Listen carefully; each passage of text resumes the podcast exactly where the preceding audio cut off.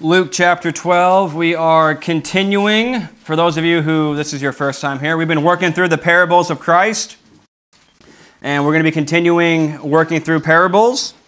And so, what we're going to do today is we're going to turn our attention to a parable that is commonly called the rich fool. And that's going to be picking up in Luke chapter 12, starting in verse 13. We're going to read that parable of the rich fool, and then we're going to read also the follow up section after that. So we're going to read from 12, and we're going to cover, or excuse me, uh, 13, and we're going to cover through 34. So Luke 12, chapter 13, we're going to work through verse 34, what has been commonly called the parable of the rich fool, as most of us probably have that little heading in our Bibles. let's go ahead and read God's word together. Someone in the crowd said to him, This is Jesus, Teacher, tell my brother to divide the inheritance with me. But he said to him, Man, who made me a judge or arbitrator over you? And he said to them, Take care and be on your guard against all covetousness, for one's life does not consist in the abundance of his possessions. And he told them a parable, saying, The land of a rich man produced plentifully. And he thought to himself, What shall I do? For I have nowhere to store my crops. And he said, I will do this I will tear down my barns and build larger ones. And there I will store all my grain and my goods. And I will say to my soul, Soul, you have ample goods laid up for many years. Relax, eat, drink, be merry. But God said to him, Fool, this night your soul is required of you. And the things you have prepared, whose will they be? So is the one who lays up treasure for himself and is not rich toward God. And he said to his disciples, Therefore I tell you, do not be anxious about your life, what you will eat, nor about your body, what you will put on. For life is more than food, and the body more than clothing. Consider the ravens. They neither sow nor reap. They have neither storehouse nor barn, and yet God feeds them. Of how much more value are you than the birds? And which of you, by being anxious, can add a single hour to his span of life? If then you are not able to do as small a thing as that, why are you anxious about the rest? Consider the lilies, how they grow. They neither toil nor spin, yet I tell you, even Solomon in all his glory was not arrayed like one of these. But if God so clothes the grass, which is alive in the field today and tomorrow is thrown into the oven, how much more will he clothe you, O you of little faith? And do not seek what you are to eat and what you are to drink, nor be worried. For all the nations of the world seek after these things, and your Father knows that you need them. Instead, seek his kingdom, and all these things will be added to you. Fear not, little flock, for it is your Father's good pleasure to give you the kingdom. Sell your possessions and give to the needy. Provide yourselves with money bags that do not grow old, with a treasure in the heavens that does not fail, where no thief approaches and no moth destroys.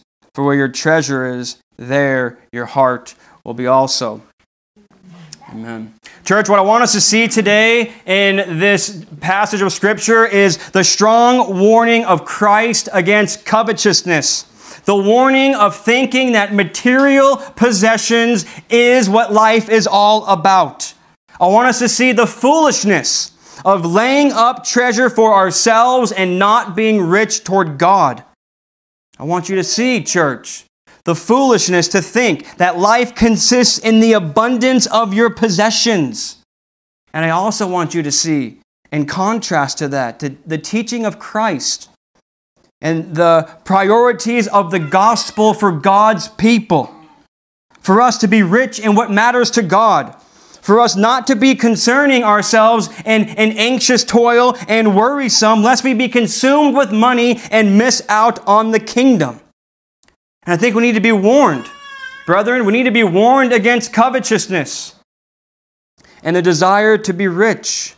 It pulls at the heart. This is a sin that, if we were to be honest with ourselves, we all have to deal with that temptation to strive after wealth, to think that getting all you can get in this world is all that life consists of. Brethren, this cuts right to the heart of man ever since the beginning, since the fall. Man has struggled with covetousness and greed. and lusting for more and more and more. And this is what leads people astray. So it leads to destruction. And, church, I want you to see here the, the, the twofold teaching of Christ. How we have two things going on here. On the one hand, we have a strong warning. Jesus gives us a strong warning of judgment for those who forget God, who lay up treasure for, the, for, for selfish pleasure. And on the other hand, we get Christ as the Good Shepherd, discipling and teaching his disciples what it means to be a kingdom citizen, what it means to follow after Christ, what true discipleship looks like. And I think this fits the context very well in Luke. Most of our parables, as you guys have, uh, know, the last few weeks have been coming out of Matthew. And so this is the first time we're, we're diving into Luke. And I think this, this idea of this, of this twofold teaching of, of weaving together a warning of judgment wrapped up in teaching on discipleship fits the context of Luke. Now, we come in uh, the middle of Luke. We're, we're in chapter 12, obviously, and we come right in the beginning of this section that, that, that's often called Luke's travel narrative. And this section begins in Luke 9:51 where Jesus has set his face to go to Jerusalem and it continues all the way through chapter 19. And, and what we have in this section is a lot of instances of Jesus teaching on discipleship on his way to Jerusalem. But that's not all that we see. So before this, just let's just go back real quick a couple chapters. I want to kind of lay some, some context and some groundwork here before we get started. We have in chapter 9, kind of the, the section before, this turning point in Luke. And if you mark in your Bibles, that's fine. If you don't, then that's fine too. But Luke 9:51 is the turning point in Luke's gospel. And so before this, what we see is we see Jesus proclaiming the kingdom of God. We see Jesus performing miracles that demonstrate his authority. And also we see him calling his disciples to himself. And then right before Luke 9:51, we get the, the, the climax of this section here in Luke 9:21, excuse me, 18, 18 to 20, where we have Peter confessing who Christ is. He is Christ, the Son of God. And then right after that, in, in verse 21 of Luke chapter 9, you have Jesus giving his passion predictions that he is going to suffer many things. He's going to be rejected by the elders and chief priests and scribes, be killed, and on the third day be raised. And then right after that, he says, That's where I'm going. If you want to follow after me, take up your cross Take up your cross. That's what discipleship looks like. Die to yourself, take up your cross, and follow after me. And then we get to Luke 9:51, the turning point here, and we read this. When the days drew near for him to be taken up, he set his face to go to Jerusalem. So the days were drawing near, and Jesus sets his face to go to Jerusalem.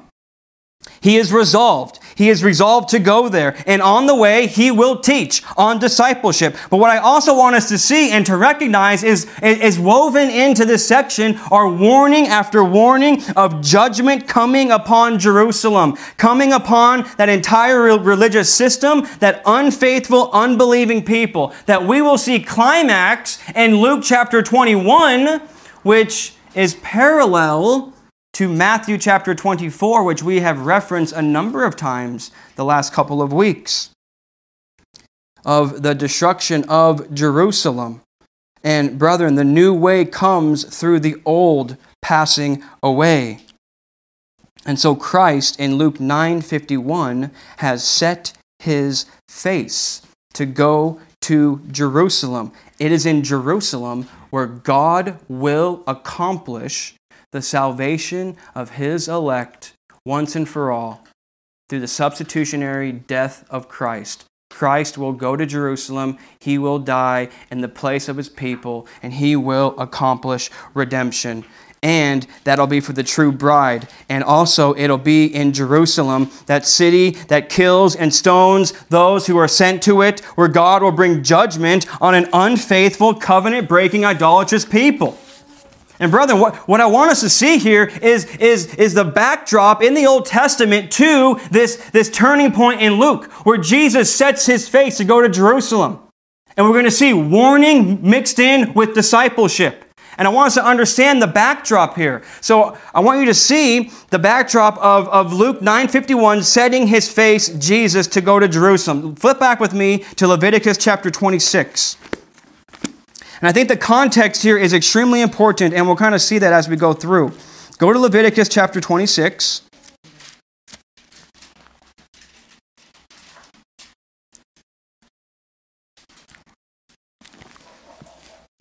And in this section here, if I could just give us a brief overview, you have this, this long chapter of blessings for obedience and also the punishment for disobedience. And I think the headings here are potentially going to help us here. So in, in the first, uh, let's see, 16 verses or so, uh, 13 verses, we have the blessings for obedience. If the people will obey the covenant, they will be blessed.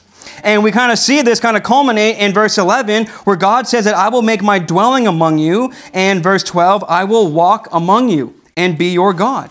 And then we get the section of punishment for disobedience starting in verse 14 to the covenant people. In verse 14, he says this this is the Lord speaking, but if you will not listen to me, and will not do all these commandments, if you spurn my statutes, and if your soul abhors my rules, so that you will not do all my commandments, but break my covenant, then I will do this to you.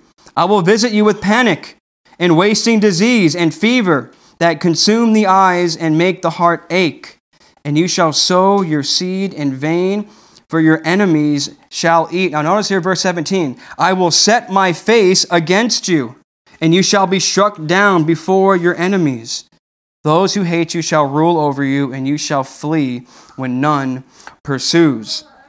So we have this section here where we get Yahweh says, the Lord says in verse 17 that if you're going to be disobedient and break the covenant, then I will set my face against you. And followed by a lot of this language of, of warnings of desolation. Desolation is going to come. I'm going to lay your land desolate. And we see this in verse 31. The sanctuaries will be made desolate. In 33, we see desolation of the land. 34, the, the land will lie desolate. 35, as long as it lies desolate. And also in 43, the land will be desolate. So you get these warnings of judgment that God will set his face against his people, and the warning of being desolate, which is language, brethren, that we see all throughout Matthew and Luke of warnings of Jerusalem if she will not repent. And the Lord says in verse 17, I will set my face against you. That's the exact language we get in Luke chapter 9, verse 51. Jesus will set his face. It's the same exact phrase, it's the same exact thing here. And as the Lord will set his face against a covenant breaking people in Leviticus chapter 26, Jesus will set his face to go to Jerusalem. And also, I want us to go back real quick uh, to Luke, just by way of introduction, laying some groundwork here. I want you to turn to a, ver, chapter 11 and look at verse 20 of Luke. And in Luke chapter 11, verse 20, as we, as we think about these warnings of judgment, warning after warning, we see Jesus here in the context is casting out demons, and he is charged that he is casting out by the prince of demons. And Jesus says in verse 20, But if it is by the finger of God that I cast out demons, then the kingdom of God has come upon you. It's the same phrase back in Leviticus chapter 26, verse 17, of God setting his face against the people. And what Jesus is saying is, the kingdom has come, the king is here. If you do not repent and believe in the king, then the kingdom has come against you, it has come upon you. And then he says in verse 23 Whoever is not with me is against me, and whoever does not gather with me scatters. Pick the side you're going to be on. Believe the gospel. Believe in the king. warnings of judgment. And so, what's the point here? Well, this is the point that I'm trying to make. And what I want to argue for here is that in the parable of the rich fool, the epitome, brethren, the epitome of the rich fool is unfaithful Jerusalem. A warning of judgment on a rebellious people who were like all the surrounding nations, forgetting God, ignoring God, striving after wealth, consumed with luxurious living, whose priorities were out of line who used their material blessing not for God's glory, but for selfish ends, and who ultimately forfeited the kingdom. And, church, I want you to see as the true bride of Christ, that to, to heed the warnings. Heed them, brethren. Take care and be on your guard against all covetousness and greed and storing up treasure for yourself and not being rich toward God. Church, I want you to see the, the, the tender shepherding of the chief shepherd, instructing his little flock, his disciples, to succeed where that unfaithful people failed. That we would use, church, God's blessing for God's glory and not our own advancement in this world. So, with that as the backdrop, warnings of judgment weaved in with discipleship. What does it mean to follow Christ? Let us look at the parable in Luke chapter 12 together. We're going to see the occasion of the parable, verse 13 and 14.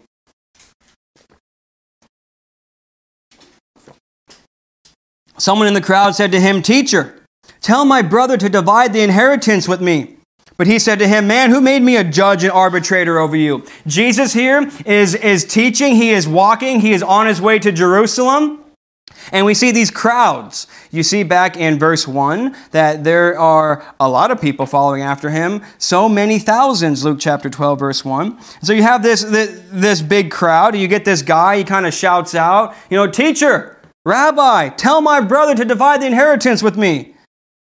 You know, it's common, uh, or it wasn't uncommon, certainly, for, for rabbis to get involved in family disputes. So there's a family dispute over, over some land here, but Jesus will have nothing to do with it. This man is preoccupied with money. He is concerned about getting his own. He is not heeding the teachings of Christ. And Jesus says in verse 14, He says, Man, stranger, who made me a judge and arbitrator over you? And then he takes that opportunity to give a teaching moment here. And he looks, turns from the, the man and turns to the crowd, and he says to them in verse 15 Take care and be on your guard against all covetousness, for one's life does not consist in the abundance of his possessions. And what I want us to see here, church, are two strong warnings here. Take care and be on your guard. Take care, beware. It's a command. Beware and keep on bewaring. Don't just beware one time. We need to have a life of, of, of bewaring, being watchful, and be on your guard. This speaks to uninterrupted vigilance. It's a military term. It speaks of watchfulness, alertness, paying attention against all covetousness, all forms of it, brethren all forms of it. When you see someone having a, a job that's making them a lot of money, you don't covet their job. When you see someone being blessed by God, you don't covet what God is doing in their life. When you see that your wife or your husband is not the wife or the husband that you desire him or her to be, you ought not covet someone else's husband or wife or their home, or their family life, or their children, or their car, or whatever it is, brethren, all forms of it. Be on your guard against all covetousness, the longing for more, the being consumed with material possessions as if that's the true meaning of life.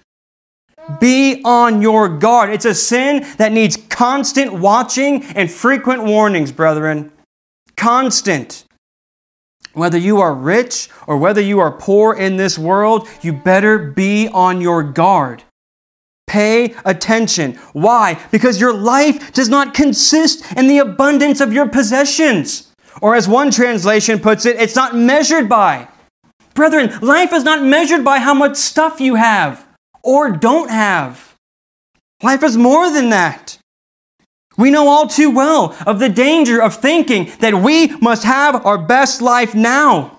We know all too well of those who look at their life and they think because I don't have what I want, I will run out to the world and I will get my needs met, and they abandon Christ and they walk away. We knew all too well of that, brethren. We knew all too well. The world has a lot to offer you. And you can get all your wants, all your desires from the world, but it'll cost you your life. Brethren, what would it gain you and what would it profit you if you gained the whole world but forfeited your soul? Those who strive, brethren, for having treasure laid up for themselves. If that, if that is what you're longing for, treasure for yourself, stuff for yourself, so you can indulge in luxury. You're in, great, you're in danger of judgment. You're in danger of the wrath of God.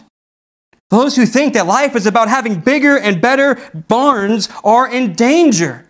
Church, you better be on your guard. It's subtle. It's subtle. Consider the fool. Verse 16 to 21, look at what he says. Jesus tells them a parable, saying, The land of a rich man produced plentifully. He thought to himself, What shall I do? For I have nowhere to store my crops. And he said, I will do this. I will tear down my barns and build larger ones. And there I will store all my grain and my goods. And I will say to my soul, Soul, you have ample goods laid up for many years. Relax, eat, drink, and be merry. Look at what the fool, the rich fool, is concerned with. He's concerned, where am I going to store my crops? Brethren, the blessings were flowing in plentifully. Plentifully, we read here in verse uh, 16. His land produced plentifully, and he is thinking to himself, and he's concerned with, where am I going to put all my stuff? He's not thanking God. He's not thinking how this could be abused for the kingdom to display God's glory to the nations. He's concerned with my crops. Brother, let me remind you that they're not your crops. Those crops belong to God. It is God who blessed the land. It is God who gave the rain. It is God who gave the wealth to that rich fool. And he got to be concerned with how to best use it for the advancement of the kingdom. Not for selfish pleasure and, and, and ease and comfort. You know what he's not concerned with? He's not concerned with his soul. He's not concerned that he will give an account and stand before the living God. He's not concerned if what he is doing is pleasing to the Lord, and he is working. He's not just doing nothing, he's working. He's tearing down those barns that were already filled so he can build larger ones and bigger ones to store all of his grain what you see there in verse 18. And there I will store all my grain and my goods. Brethren, he's resolved. I will. I will. I will tear down. I will do this. I will store all my grain. I will say to my soul, I will, I will, I will. Soul, you have ample goods laid up for many years. Relax. Eat, drink, and be merry. Indulge. Live it up. But God says to him in verse 20, Fool, fool, this very night your soul is required of you, and all these things you have prepared, whose will they be? Judgment came upon this man unexpectedly. It comes unexpectedly, it came sudden upon him. He was not ready to give an account. This very hour you will stand before God, and all this stuff, whose will it be? I'll tell you whose it'll be. It'll be taken away from that man, and it'll be given to a faithful people who's producing the fruits of the kingdom. This man will, re- will lose that inheritance, and it'll be given to another. And so Jesus says in verse 21 So is the one who lays up treasure for himself and is not rich toward God. Fool. Not rich in what matters to God not rich in faith, not rich in good works, not rich in the fruits of the Spirit, not rich in prayer, not rich in evangelism, not rich in Christian virtues, none of it. Not rich toward God. All those blessings poured in. But instead of using it for the kingdom, to exalt the king, they were heaped up for selfish and luxurious living. And what did we read about Jerusalem?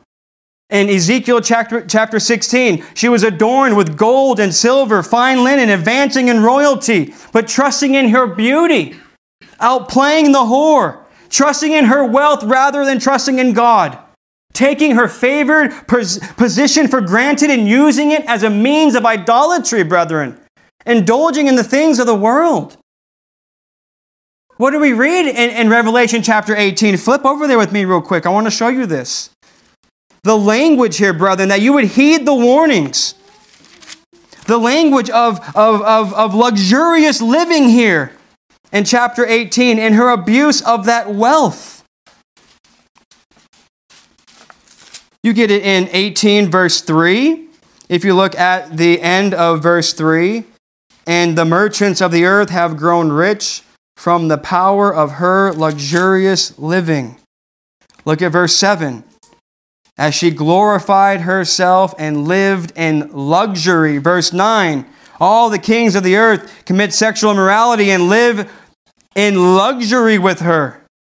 Look at verse 14. The fruit for which you're so long has gone from you. All your delicacies and your splendors are lost to you never to be found again. And in verse 16, the exact same language we get in, in Ezekiel chapter 16 Alas, alas for the great city that was clothed in fine linen, in purple and scarlet, adorned with gold, with jewels, and with pearls. All that wealth, brethren, came as a result of the promise of blessing in, in, in Leviticus 26 a promise of blessing. God blessed the land, He blessed the people.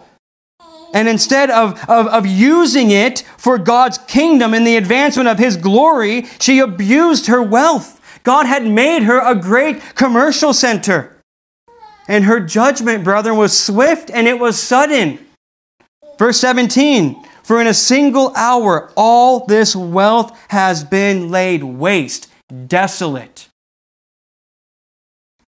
Fool, this night your soul is required of you.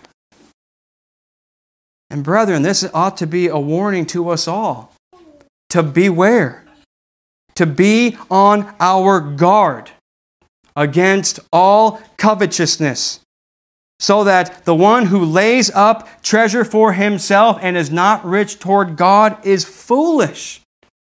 Brethren, it is foolish to chase after a worldly kingdom and thus, in doing that, forfeit the eternal kingdom. Don't be a fool. And what do we read in Scripture? Flip with me to 1 Timothy chapter 6 about this, this, this warning of striving after wealth. Go to 1 Timothy chapter 6 with me.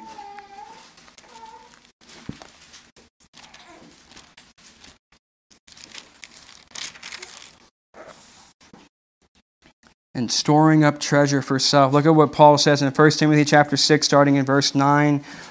But those who desire to be rich fall into temptation, into a snare, into many senseless and harmful desires that plunge people into ruin and destruction. For the love of money is the root of all kinds of evil. It is through this craving, brethren, that some have wandered away from the faith and pierced themselves with many pangs. Brethren, do we not hear that in Scripture? Do we not see that in Scripture, brethren? The warning of that. Do we not read of Ananias and Sapphira in Acts chapter 5, holding back some of the proceeds that they were going to give to the Lord and lying to God about it? Greedy for the money, greedy for the gain, and God judges them and strikes them dead in church. Do we not read in, in Joshua chapter 7, Achan? What does Achan do? He covets and longs for that, for that uh, the spoil that was meant to be given up to destruction. And he takes some of it. And what does he say? He says, My eyes coveted, and therefore I took. And God judged him. He was stoned. What do we read in 2 Kings chapter 5? Elisha's servant Gehazi Do you recall that story when Elisha heals Naaman of leprosy and does it free of charge? Naaman goes away, and Elisha, serving Gehazi, says, we, We're not working for free. And I'm paraphrasing here. And he runs after Naaman. And he says, Naaman, my Lord, Elisha said to give me some of the money, some gold and silver and articles of clothing. And Gehazi comes back, and Elisha asks him, Where'd you go, Gehazi? And he lied.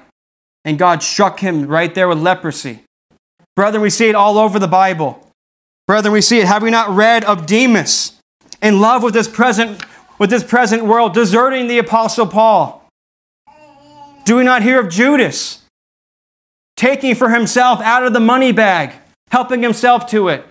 Do we not see him betraying our Lord for a few pieces of silver? Greedy for gain. Brethren, it'll bring you to ruin and destruction. Did we not hear about the third soil? When Nick preached, that plant grows up, and what did we read? The deceitfulness of riches and the desires for other things come in and choke out that plant, and it proves to be unfruitful. Brethren, do we not read of that rich young ruler who Christ said, Sell it all and follow me, and he wouldn't do it? He wouldn't do it. He couldn't let it go. He loved the money, couldn't do it. Brethren, we see it all over the Bible. We have got to beware, church. We have got to heed the warnings over and over again. We see it in Scripture. But, church, that's not how you learned Christ. Christ has taught you. The gospel has changed your heart. Jesus now then teaches his disciples this is what it means to follow after me. And in verse 22, he turns then, after the warning of judgment, the warning, he turns to his disciples and he turns from the crowd and now instructs them on discipleship. This is how you ought to live. In verse 22, and he said to his disciples, Therefore I tell you, do not be anxious about your life, what you will eat, nor about your body, what you will put on. For life is more than food, and the body more than clothing. Consider the ravens. They neither sow nor reap. They have neither storehouse nor barn, and yet God feeds them. Of how much more value are you than the birds? And which of you, being, by being anxious, can add a single hour to the span of life? If then you are not able to do as small a, a thing as that, why are you anxious about the rest? Consider the lilies, how they grow. They neither toil nor spin, yet I tell you, even Solomon in all his glory was not arrayed like one of these. But if God so clothes the grass, which is alive in the field today and tomorrow is thrown into the oven, how much more will he clothe you, O you of little faith? And do not seek what you are to eat and what you are to drink, nor be worried. For all the nations of the world seek after those things, and your Father knows that you need them. Instead, seek his kingdom, and these things will be added to you. Fear not, little flock, for it is your Father's good pleasure to give you the kingdom. Brethren, see Christ, that true shepherd, the chief shepherd, the good shepherd, passionately exhorting and teaching his little flock how to live. He teaches them and he says about anxiety and worry do not be anxious about your life. Brethren, anxiety about the bank account will rob the Christian of his joy. It'll rob you, church. It'll rob the Christian of thankfulness. It'll rob you of contentment. When your eyes are on the bank account, it'll rob your zeal for the kingdom. It'll rob the Christian of faith in Christ. Brethren, it'll blind you and it'll harden your heart. I know that because this is my battle in my own heart, brother, and I've felt it, I've seen it in my own life. When my eyes are on the bank account, my eyes are not fixed upon the kingdom. They're not on Christ, they're on my worries. There's no need to be anxious. God will care for his own. That's what he says. He says, Consider the ravens. Now, notice here to the Jews, ravens are unclean birds and they're ugly. Okay? He does not say, consider this beautiful butterfly or this beautiful, you know, whatever. Uh, you fill in the blank. This beautiful animal. Of course, God t- takes care of that animal. It's beautiful. Consider the raven, unclean and ugly. And God provides for that. Think of those pigeons out here. They're unclean and they're ugly. And God provides for them, brethren. How do I know that? Because every every Monday morning when I'm looking out my window, the birds are outside chewing up and eating up all the crumbs that we leave from Sunday night. God provides for them, brother. I can testify to that. And if he and if he provides for that unclean, dirty animal, will he not so much provide for you? Church, of course he will. God cares for his own. Are you not of more value than a bird? Of course you are. You are made in the image of God. You've been bought, you've been bought with the blood of Christ. He cares for you, church. Worry and anxiety do not accomplish anything. That's what he says in verse 25. And which of you, by being anxious, can add a single hour to a span of life? Brethren, of course, no one could add a single hour to his, to his span of life. Uh, an alternate reading here would say that you can add a single cubit to his stature, can make yourself 18 inches taller. Brethren, you can't do that. I've tried. Okay? You can't do it. It's impossible. You're not going to do it. You can try all you want, ain't getting any taller. All right? But, brethren, worry won't accomplish anything. But you know what it will accomplish? You'll worry yourself right out of the kingdom. Do not worry. Do not be anxious, brethren. Look at what he says then. He says in verse 26 If then you're not able, by being anxious, can add a single hour to a span of life, if you're, or excuse me, 26, if, if then you are not able to do as smallest thing as that, why are you anxious about the rest? Consider the lilies, how they grow. They neither toil nor spin, yet I tell you, even Solomon in all his glory was not arrayed like one of these. But if God so clothes the grass, which is alive in the field today, and tomorrow is thrown into the oven, of how much more will he clothe you, O you of little faith? And do not seek what you are to eat or what you are to drink, nor be worried, for all the nations of the world seek after these things, and your Father knows that you need them. Brethren, do not be like those pagan nations don't be like those unbelieving people, striving after wealth, living a life of material materialism, pursuing the things that are physical, storing it up, rejecting God, striving for wealth as an end to itself. Brother, we need food. You need to work. You need to seek after these things, but they're not an end in themselves. Life is more than that. Do not be like all the nations ignoring and rejecting God. Don't get sucked into materialism, thinking that the one who has the most stuff at the end wins. That's a life in the pit of hell. Your life does not consist in the abundance of your possessions. Instead, brethren, instead, seek his kingdom. Seek the kingdom of God. Seek the kingdom's priorities. The priority of the Christian ought not be chasing after wealth, having bigger and better barns, living up a life of luxury and ease, and storing up treasure for self. The Christian ought to be about the advancement of the kingdom. And brethren, if God blesses you and he gives you a good job and you have a lot of money, praise God, use it for the kingdom. Use it, brethren. Where your heart is or where your treasure is, there your heart will be also. And by the grace of God, He has blessed a lot of you in here with extra wealth and extra money. Praise Him. Use it for the kingdom. Use it, brethren. Use it.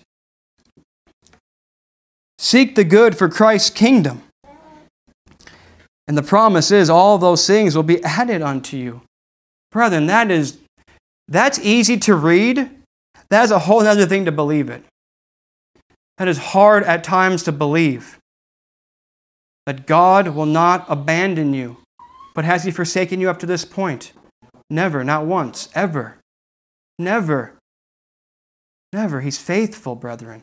And, um, and, and you know what? He might not be providing your needs the way you want them provided for, but you better believe it. He's taking care of your needs, He's caring for you. He is pleased to do so, brethren. Seek His kingdom. That is the priority for the people of God the advancement of His kingdom, not the building up of our own, brethren. Not the building up of our own. And then he says in verse 32 here, Fear not, little flock. Oh, the tenderness of Christ. Fear not, little flock, for it is your Father's good pleasure to give you the kingdom. Brethren, fear not. If God will provide the small things that are needed, how much more will He not give you the kingdom? Of course He will. If He's going to give you the, the bigger thing, the kingdom, will He not provide the small thing for you? Of course He will, brethren.